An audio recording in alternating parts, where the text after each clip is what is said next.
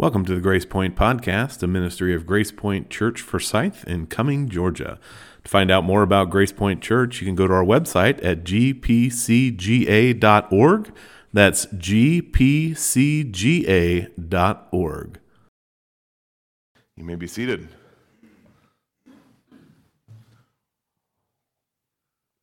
Well, good morning. Good morning. Yeah, it's a good day. I love Sundays. Sundays are such a glorious time, not just because we get to be together, but because we get to open God's Word and celebrate who He is. As you've already noticed, uh, we are in the Advent season, that, t- that time of anticipation. That's what Advent means, a season of anticipation. And for a long time growing up, I thought that that anticipation was just for Christmas and the celebration of Jesus' first coming. And it wasn't until I started to dive deeper that I realized that it's an anticipation of Jesus' first coming, but it's also a season for us to anticipate his second coming. For us to anticipate that day when he will come back and we will be with God for eternity. Whether that happens in our lifetime or not, as we celebrate Advent every year, it's a time for us to look forward to all that Christ has and will do in our lives. So I hope that as we celebrate Christmas uh, or Advent, as we sing these songs that we know so well, you'll take time not just to sing them, because we all know them, but to think about the words. Go back in your bulletin to the first page as we sang Joy to the World. I love the third verse. No more let sin and sorrows grow, nor thorns infest the ground. You remember that in the garden when sin came in, uh, thorns came up into the ground as a sign that not just is our heart affected by sin, but that the world is affected by sin. And so in this song, we're looking forward to the day when that ceases. He comes to make his blessings flow far as the curse is found. What a glorious phrase that is. As far as the curse is found, as far as those thorns and thistles are found, as far as sin has affected us, Jesus comes to deal with that. What a glorious thing for us to remember as we celebrate Advent. Well, for those of you who don't know me, in case you haven't figured out, I'm Pastor James. I'm pastor here at Grace Point, and I am excited to be here. As Bill already mentioned, here at Grace Point, we are striving to be a covenant family of hope based on God's word, loving one another, and never forgetting, for our own sake and for the sake of sharing with others, the hope that is the gospel of grace. That is who we are striving to be. That's who we're growing to be. And I pray that you will see that and that will be a part of our worship service, both in the service itself and as we break from the service. We are continuing our series in the book of Hebrews. Uh, today we're going to be looking at Hebrews chapter 9, verses 11 through 14. So if you have your Bibles, uh, the blue Pew Bibles in front of you, you can find this on page 1006. And in the red Pew Bibles, which are a little bit larger print, it's on page 1193, Hebrews chapter 9, verses 11 through 14. As you turn there, I wanted to encourage you. Um, I, I, have mentioned this before. Uh, I love giving resources and, and, and helping us to, to draw closer to the Lord. And Paul David Tripp just came out with a book recently called Sunday Matters. And in this week's section on Sunday Matters, which is a book preparing us for worship, he says two things that really stood out to me. First, he said, corporate worship is designed to stimulate you to make sure your life today, oh, sorry, that's the wrong one. That's next week. Now you know. Corporate worship is designed to move you from a life of independence to a life of humble, willing, joyful, and consistent dependence on God. From a life of independence to a life of humble, willing, joyful, and consistent dependence on God. We're going to see that as we look into our text on how, as we try to do things, as we try to, to deal with our sin, it doesn't work, but when Christ comes along, he does what we cannot do. And so then Paul David Tripp ends this section with this May we joyfully gather and remember that God daily protects us as we grapple with the seductive delusion of independence and celebrate together the grace that has wooed us again and again into the rest and security of dependence on God. What a glorious reminder that we can't do it, but God has provided more than enough for us to have that assurance. With that in mind, please stand as I read from Hebrews chapter 9, verses 11 through 14.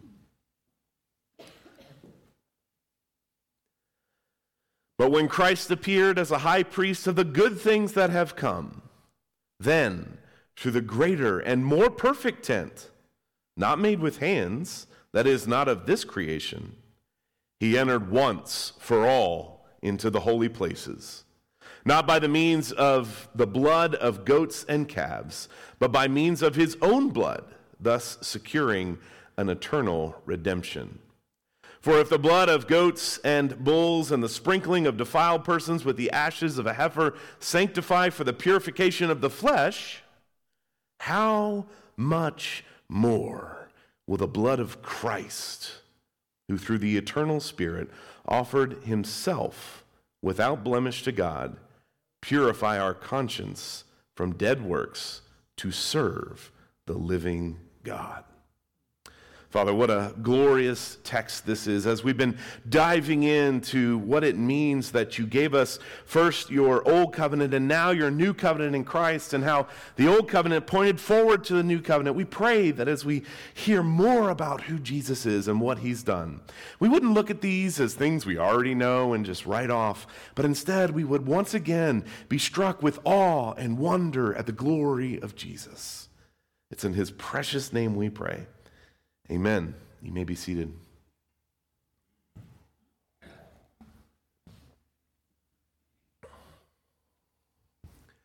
Corrie ten Boom said this In order to realize the worth of the anchor, we need to feel the stress of the storm.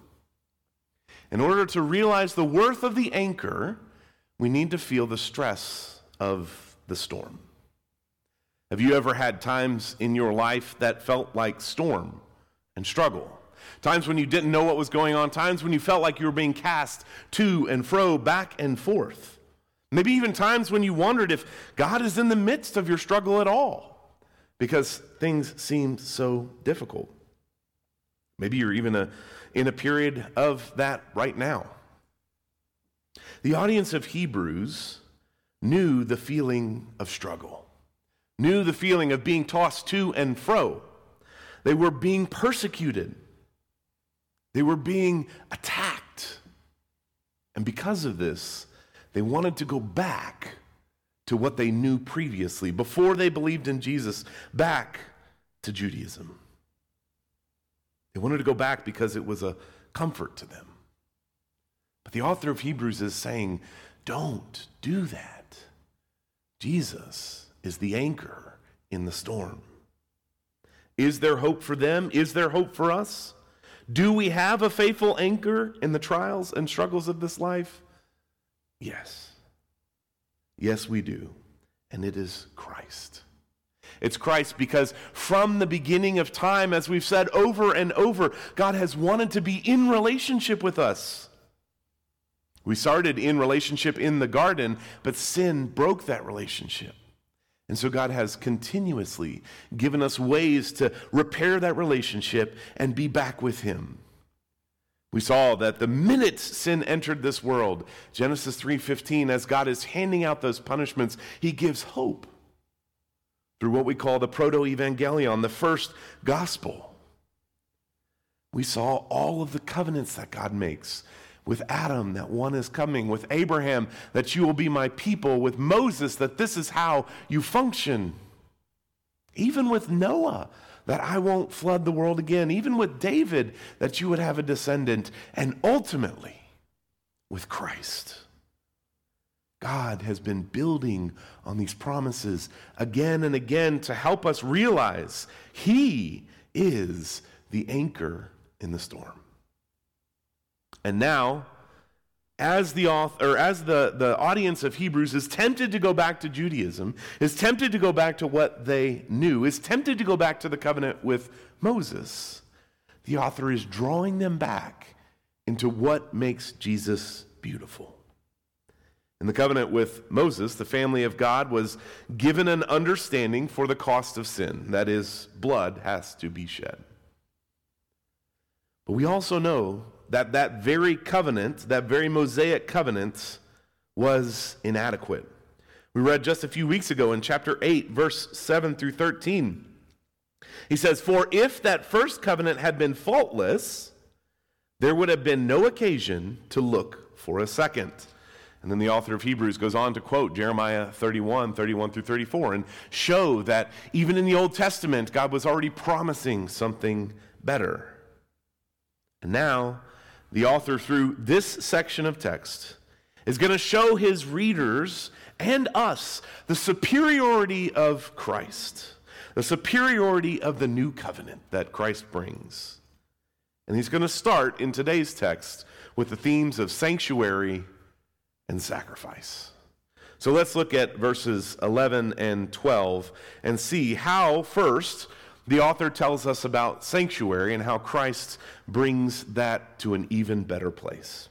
Last time we met together, we looked at the tabernacle. We talked about the Old Testament sanctuary. We talked about the ways that, that the, the covenant was played out and the actions of the priests and the high priest, the tabernacle that moved with them, the temple that would eventually be built in Jerusalem, and specifically what happened there and what that meant to the people. We talked about how those things represented what was to come, how those things were not perfect, that there was something better. We've seen over and over again in Hebrews that the reason the Mosaic covenant wasn't perfect was because the high priests kept being replaced. The high priests uh, kept dying and then having to be replaced by others. The sacrifices had to continuously be made. And that God has promised that something better was coming. We've talked about how Jesus is our high priest and how he is better than the high priests of the tabernacle. And here, as we continue, after talking about the tabernacle, the author now says the tabernacle was not enough. Jesus came to a better sanctuary. Look at verse 11 with me. But when Christ appeared as a high priest of the good things that have come, then through the greater and more perfect tent, not made with hands, that is, not of this creation. And so we see verse 11 starts with this phrase, but, which creates a contrast to what we had just talked about. Last week we examined how beautiful and wonderful it is that God provided the tabernacle. And beginning this week with but, we see that something better is coming. That contrast between the different sanctuaries, between the sanctuary that we talked about last week, the, the earthly sanctuary, the tabernacle, and the temple, which we've already seen are, are but a shadow of the heavenly temple. And then what we'll talk about today, and that sanctuary in heaven, is a contrast. But it's mainly a contrast between the new and the old covenant. The audience of Hebrews was tempted to go back to the old covenant without remembering and without realizing that it had inadequacies. And those inadequacies start with the sanctuary itself. Christ, as high priests, priest, according to verse 11, enters a more perfect sanctuary. This is the heavenly sanctuary. This is the one that's not made by human hands, that's not on the earth, and is instead the one that the one on the earth was modeled after. The heavenly sanctuary where Jesus is now is what the tabernacle was modeled after, is what the temple was modeled after. The things that the Jews had seen were shadows of the sanctuary that Jesus was in now. This heavenly sanctuary is perfect. They're tempted to go back to what they know. They're tempted to go back to the tabernacle, to the temple. And the author is saying, no, that's not perfect. You already have what's perfect in Jesus. He's in a sanctuary that's not made by human hands, that will not wither or fall. It's very interesting because just a few years after the letter of Hebrews is written, the second temple in Jerusalem fell and has never been put together again. That era is over. And if that temple was enough, then it never would have fallen. But it's not, it's a shadow of the heavenly temple. It's a shadow of the place where Jesus is now, seated at God's right hand. He goes on in verse 12 He entered once for all into the holy places, not by means of the blood of the goats and calves, but by means of his own blood, thus securing an eternal redemption. This tabernacle, this eternal sanctuary, this heavenly sanctuary, was entered by Christ. You notice he uses that language of holy places. Last week, you remember we had that picture up and we talked about the holy place and the most holy place. The holy place was where the furniture was and things like that, and the most holy place was where the Ark of the Covenant was. The most holy place was a 15 by 15 by 15 space where the throne room of God was where on that one day a year, on the Day of Atonement, the priests would go in and make atonement for sins, where they would have to continuously, every single year, uh, sacrifice bulls and cattle to bring blood in there and to sprinkle it on the mercy seat on behalf of the people. Now, Jesus is in the perfect temple. And as the great high priest, as we've already said, when we look back in chapter 7 about how Jesus is of the priesthood of Melchizedek, he is the great high priest. As Jesus is the great high priest of this heavenly temple, Jesus entered once for all. Not once a year, he entered once for all. On the earthly temples, the priests had to enter once a year to make atonement for sins. Jesus entered once for all. Not only that, but he shed his blood instead of the blood of goats and calves. And not only that, but in doing this, he earned actual redemption. The very end of verse 12, we see eternal actual redemption. What does this redemption mean? It means forgiveness of sins, it means deliverance from death, which is the punishment for sins, and it means freedom from slavery. If we look throughout the New Testament, we can see examples of how, because of our sin, we are slaves. In Titus chapter 2, verse 14, talking about Jesus Christ, it says, uh, our Savior Jesus Christ, who gave himself for us to redeem us from all lawlessness and to purify for himself a people for his own possession, who are zealous for good works. When we review back to Hebrews chapter 2, verses 14 and 15, we read something similar. Since therefore the children share in flesh and blood, he himself likewise partook of the same things that through death, he, that is Jesus, might destroy the one who has the power of death, that is the devil, and deliver all those who through fear of death were subject to lifelong slavery.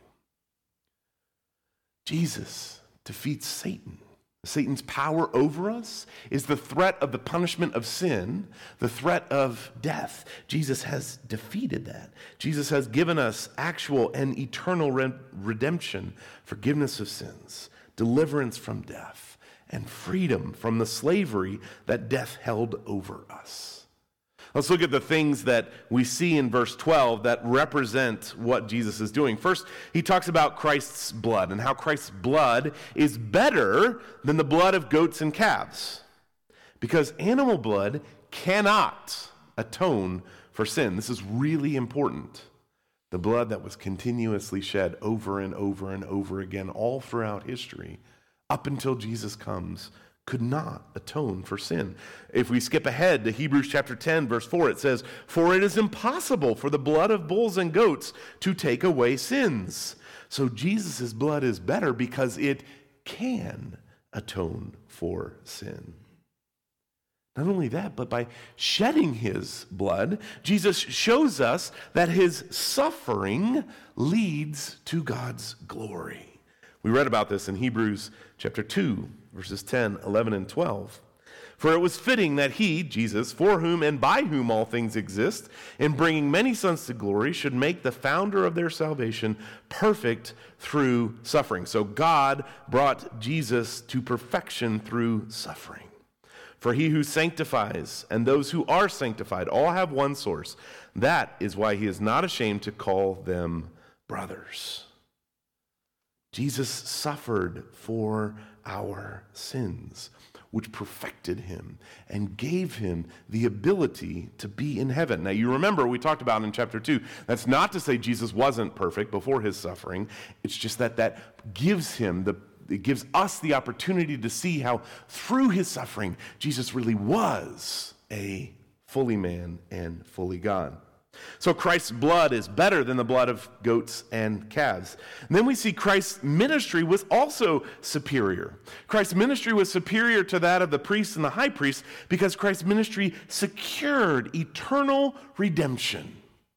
That redemption that we just talked about, that redemption that brings forgiveness of sins, deliverance from death, and redemption uh, from freedom from slavery. Christ's ministry gave us all those things. Christ had a once for all sacrifice that completely cleans consciences eternally. And we're going to dive into what that means in verses 13 and 14. So Christ's blood is better than goats and calves. Christ's ministry is superior because it secured a eternal, eternal redemption. And Christ's redemption is better because it involves the forgiveness of sins, deliverance from sin's penalty, and liberation from enslavement. You remember last week when we were talking about the tabernacle, we said it's such a beautiful picture of how the Lord loves us and wants us to draw into relationship how it pointed in to the east so that as the people come back it's like they're coming back to the garden. How in front of the ark of the covenant there were the cherubim guarding represented the cherubim guarding the garden of eden where we had relationship with god. All those beautiful symbolisms and, and the incredible beauty and glory that would have been not only in the tabernacle but then especially in the temple which was massive and filled with gold. Were not enough and we're not perfect. We're meant to look and reflect back on the tabernacle and the temple and say, wow. And then we get this word in verse 11, but showing us that there's even more wow in Jesus and that eternal sanctuary. The sanctuary that Jesus enters, the blood that Jesus sheds, the ministry of Jesus and the redemption of Jesus are all superior to what happened in the tabernacle and the temple. They're all superior to what happened in the earthly sanctuaries. Because remember, the earthly sanctuaries are just a shadow of the heavenly one. So, verses 11 and 12 talk about the sanctuary and how Jesus is better than those sanctuaries. He is in a better sanctuary than the earthly ones. And then in verses 13 and 14, we get a little bit deeper into the sacrifice that Jesus made on our behalf. As the author has done before, back in chapter 2, verses 2 through 4, he makes an argument from the lesser to the greater. And we've already kind of set this up, remember? Look how glorious the sanctuaries of earth were. Look how beautiful they were. Look at the symbolism that was amazingly in, uh, in those sanctuaries. But the heavenly sanctuary is so much greater. And now we're going to go deeper. Look with me at verse 13. For if the blood of goats and bulls and the sprinkling of defiled persons with the ashes of a heifer sanctify for the purification of the flesh. Now, this would have been great news for the Old Testament that that was being dealt with, that the, the, the sins of the flesh were being dealt with in some way. If a slain animal's blood and ashes effected purification of the flesh, which is what we see here, what we saw in verses 9 and 10 of chapter 9, how much more effective is Jesus' blood? Because it does so much more than just purify the flesh. Jesus' blood doesn't just purify the flesh, but it purifies our consciences and qualifies us to serve the Lord. That's glorious. It was so wonderful what God gave us in the Old Testament as a way to have our flesh purified. But it's so much more glorious what Jesus gives us, purifying not only our conscience, but also our, or, or purifying not only our flesh, but also our consciences, and allowing us to serve the Lord. I find some of the, the things that verse 13 talks about interesting because as you go through Leviticus, which I highly recommend you all do this afternoon, if you read it every time I said to read Leviticus, you would love Leviticus too because it's glorious. In Leviticus, we see these, these shadows being set up. We see all of these different rules being given, not to make things difficult for God's people, but to show God's people God's glory, to show God's people God's holiness. And so, as these sacrifices are given to them, we see that the goat blood and the calf blood is shed, but not only on the Day of Atonement in Leviticus 16, but on a regular basis, as Leviticus 4 says, to, to give sin offerings to the Lord, to deal with the sin that we have that separates us, that breaks that relationship with God.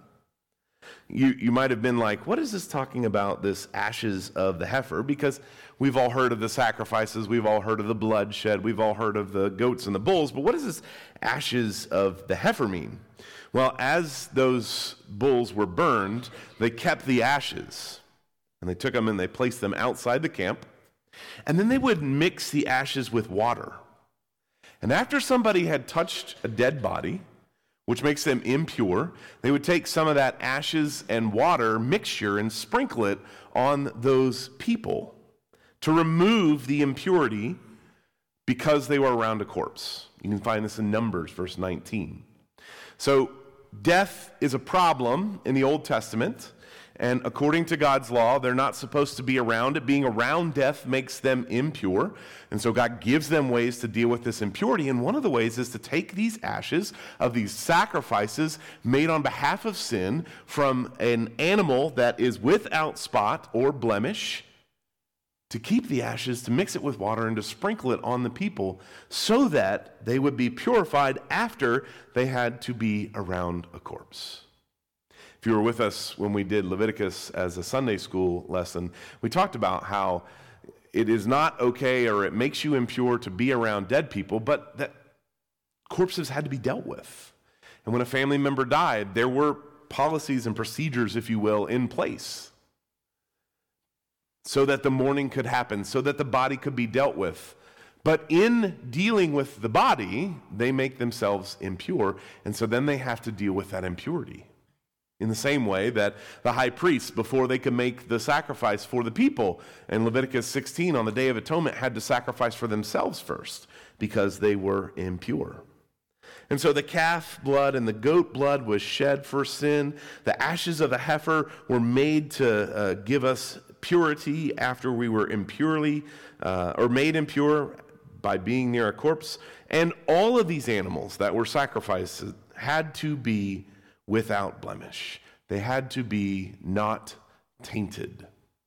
In the ancient Near East, when you had a flock of animals, the most valuable ones were the ones that had no blemish, no injury, no spot, because they look pure. And so those were also the ones you could potentially sell for the highest profit.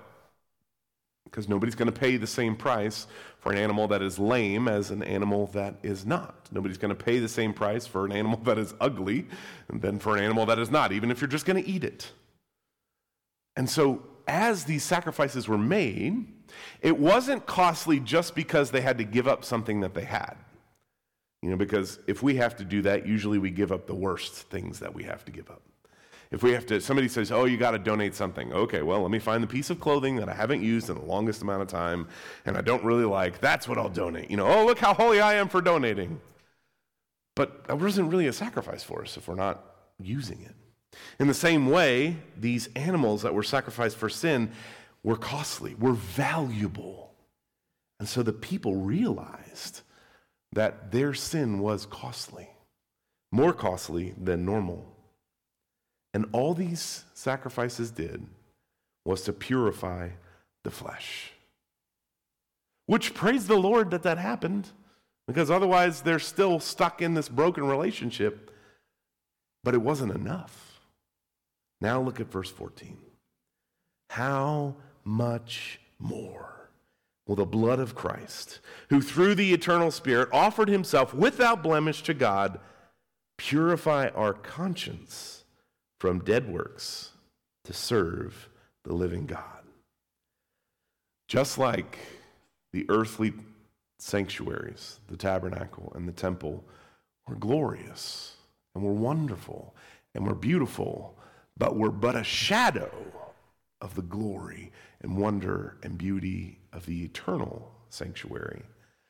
The blood of the goats, the ashes of the heifers were wonderful for purifying our flesh, but they were but a shadow of what Jesus' blood would do. Jesus offered himself. Jesus didn't create the perfect animal as a sacrifice, you know, because he could have. He is fully God and fully man. He could have found the best calf in all of Israel and said, okay, this is the one. I'm going to make this the one that, that is the perfect sacrifice. Instead, he sacrificed himself. Jesus was without blemish physically, Jesus was without blemish morally. Jesus was without blemish spiritually.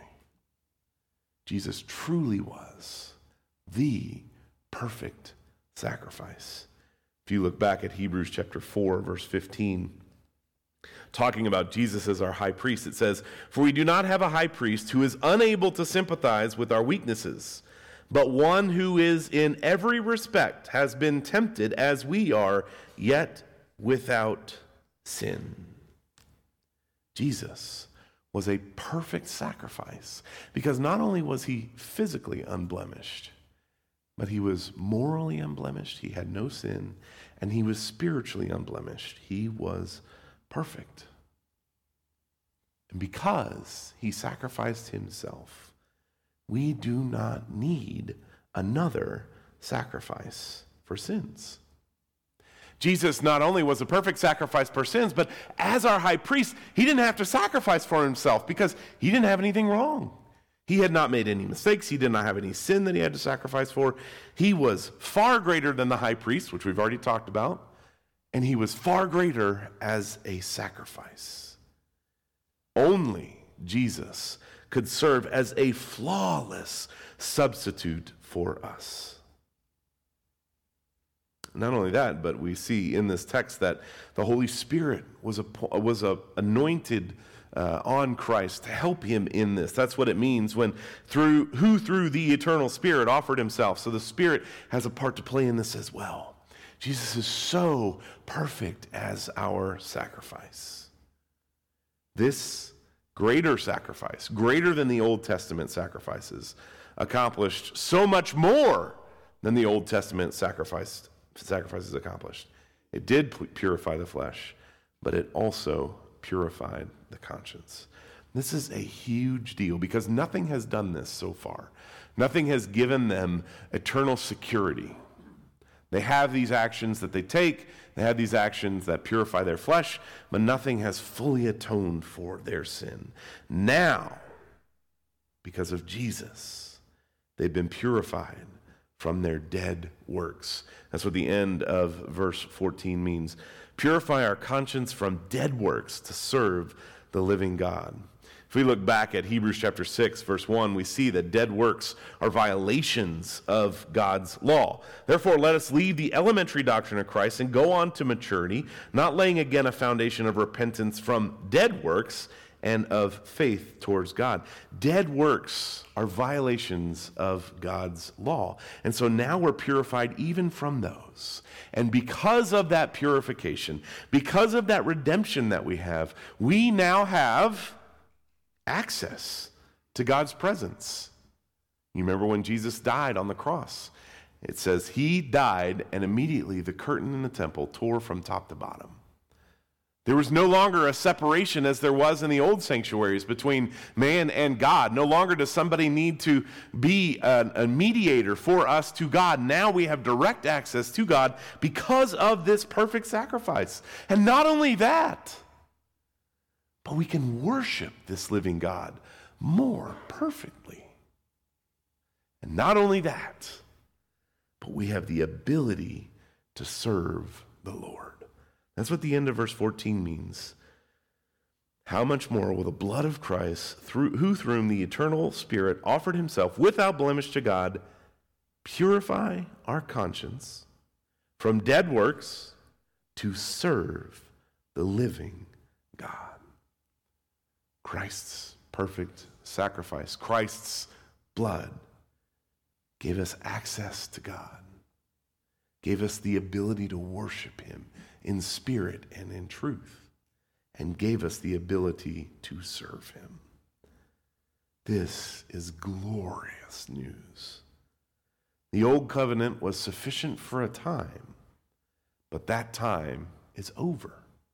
The old covenant was designed to point forward to a time when something better was coming along. The old covenant, even in Jeremiah, we saw was promising something better. The old covenant was not enough, so something had to come along. And the new covenant is what came along the sacrifice of Jesus. Perfect physically without blemish, perfect morally without blemish, perfect spiritually without blemish. Sacrificed on our behalf gives us access to God's presence, allows us to worship Him in spirit and in truth. In spirit, because as we see in Acts chapter 2, as believers, we are given the Holy Spirit and allows us to serve the Lord joyfully and faithfully. Well, the old covenant was sufficient for a time. That time is over. Alistair Begg says the new covenant does not contradict the old covenant, it fulfills it. And we saw that in the Sermon on the Mount. Jesus said, I did not come to abolish the law, I came to fulfill the law. So now what? Verse 11 and 12 showed us that the sanctuary that Jesus is in now is better than the sanctuary that was on earth. Verses 13 and 14 showed us the sacrifice that Jesus gave for us is far better than the sacrifice on earth. But how does this help us in the storms and in the struggles of life? Johnson, Dennis Johnson, a commentator, put it this way Christ's blood silences the charges of our own accusing shame shrouded conscience. He defeats and disarms Satan, who can no longer prosecute or enslave us by fear of death. Christ's sacrifice does so much for us. We don't have to fear death anymore because we know that we have a promised eternity with the Lord that will be glorious. You've heard me say over and over and over again. I love Revelation 21 4, that one day God will wipe away all our tears and reverse the effects of sin. There will be no more suffering, no more shame, no more crying anymore because we will be with God. And we can do that only because of Jesus' sacrifice. That's the beauty of Advent. We look forward to the celebration of Jesus' first coming, where he would be able to do these things, live that perfect life, die that perfect death, raise again from the dead, defeating that death, ascending to be with God, praying for us right now.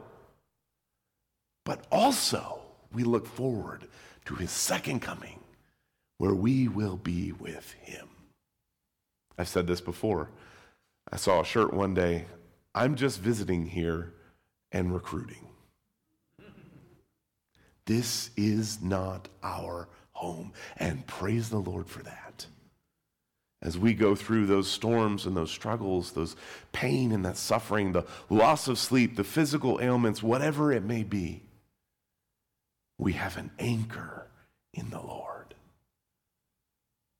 Romans, Paul tells us, for the wages of sin is death, but the free gift of God is eternal life in Christ Jesus our Lord. Jesus came to do what we could not do and to free us from the slavery and from the bondage of our own sin. Now, because of Jesus being in the perfect sanctuary and being the perfect sacrifice, we are cleansed, we are liberated, we are forgiven in Jesus. And we are free to worship and to serve Him. So, as we come up to as we go through and as we come out of life's storms, never forget that our anchor is Jesus, the better sacrifice, the one who gives us true redemption, the one who gives us all that we can't get for ourselves, and that because of that anchor, we are secure. We have hope, not a hope that can be taken away, but a hope for an eternity with the Lord.